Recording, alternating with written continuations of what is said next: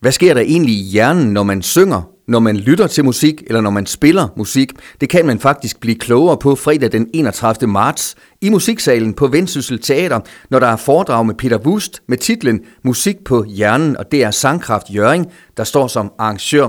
Peter Wust er jazzmusiker, han er komponist, han er hjerneforsker, og så er han professor hos det Jyske Musikkonservatorium og Aarhus Universitet.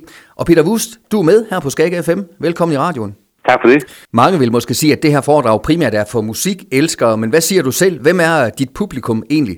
Ja, det ved man jo ikke, men, øh, men jeg holder sådan set foredrag for alle, og, og, og hjernen er jo interessant for alle, og specielt kan man sige, at musik og hjerne er jo et meget, meget hot emne, øh, fordi det vi jo har fundet ud af, det er, at musik gør noget helt specielt ved vores hjerner.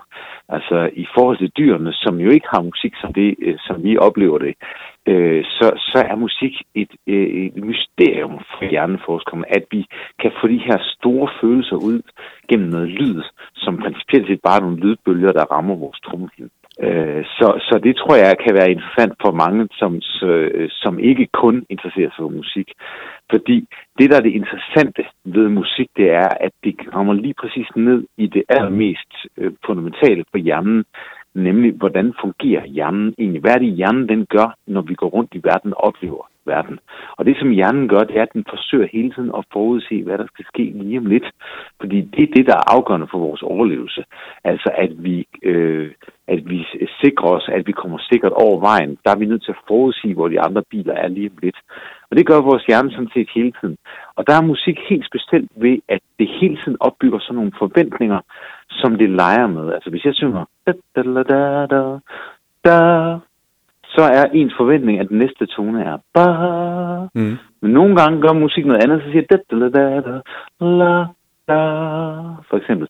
Så, øh, så øh, musik er sådan et helt lille simpelt system, hvor man kan lege med hjernens forventninger, og dermed lære en hel masse om, hvordan hjernen øh, virker helt på det fundamentale plan. Ja, for Peter, nogle af de spørgsmål, du måske har fået igennem tiderne, kunne også være det her med, hvad er det, der egentlig gør, at nogle menneskers hjerne godt kan lide popmusik, mens andre kan lide jazzmusik, eller rock and roll, eller heavy metal, eller hvad det kunne være? Ja, og det er selvfølgelig, øh, der er selvfølgelig mange grunde til det.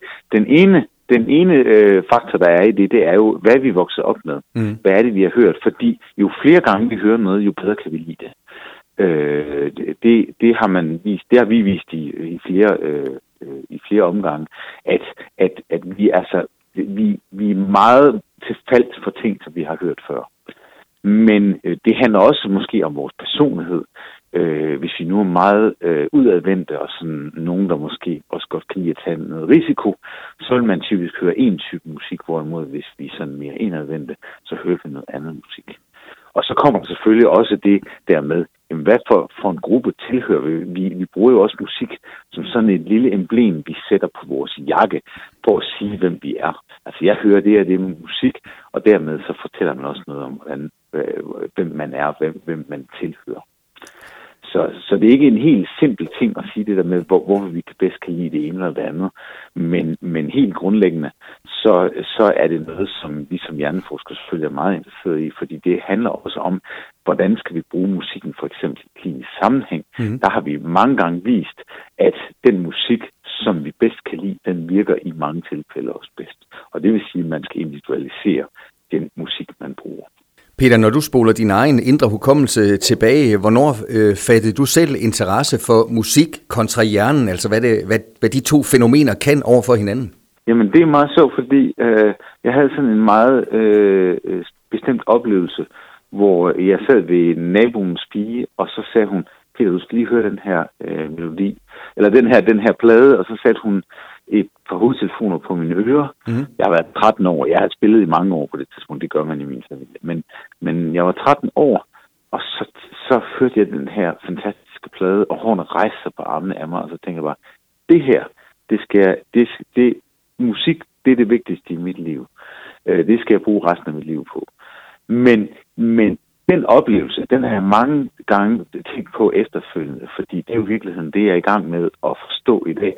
Hvad er det egentlig, der sker, når, jeg, når man har den her oplevelse, hvor musik rører en så dybt, at hun rejser sig på armene af en, og, og, og det risler ned ad ryggen på en. Øh, vi ved jo nu om dagen, at det handler meget om det stof i hjernen, der hedder dopamin, som jo er sådan et belønningsstof, mm. som bliver udskilt, når vi har de her meget store musikalske oplevelser. Så, så, så det, det har været i en 14 års alderen, jeg første gang tænkte, hmm, det kunne være egentlig være interessant at forstå, hvor jeg fik den her oplevelse for, for det er jo ret mystisk. Og det er stadigvæk mystisk, hvorfor vi kan få den øh, som, som mennesker, fordi som sagt, det er ikke noget, som dyrene de, de oplever.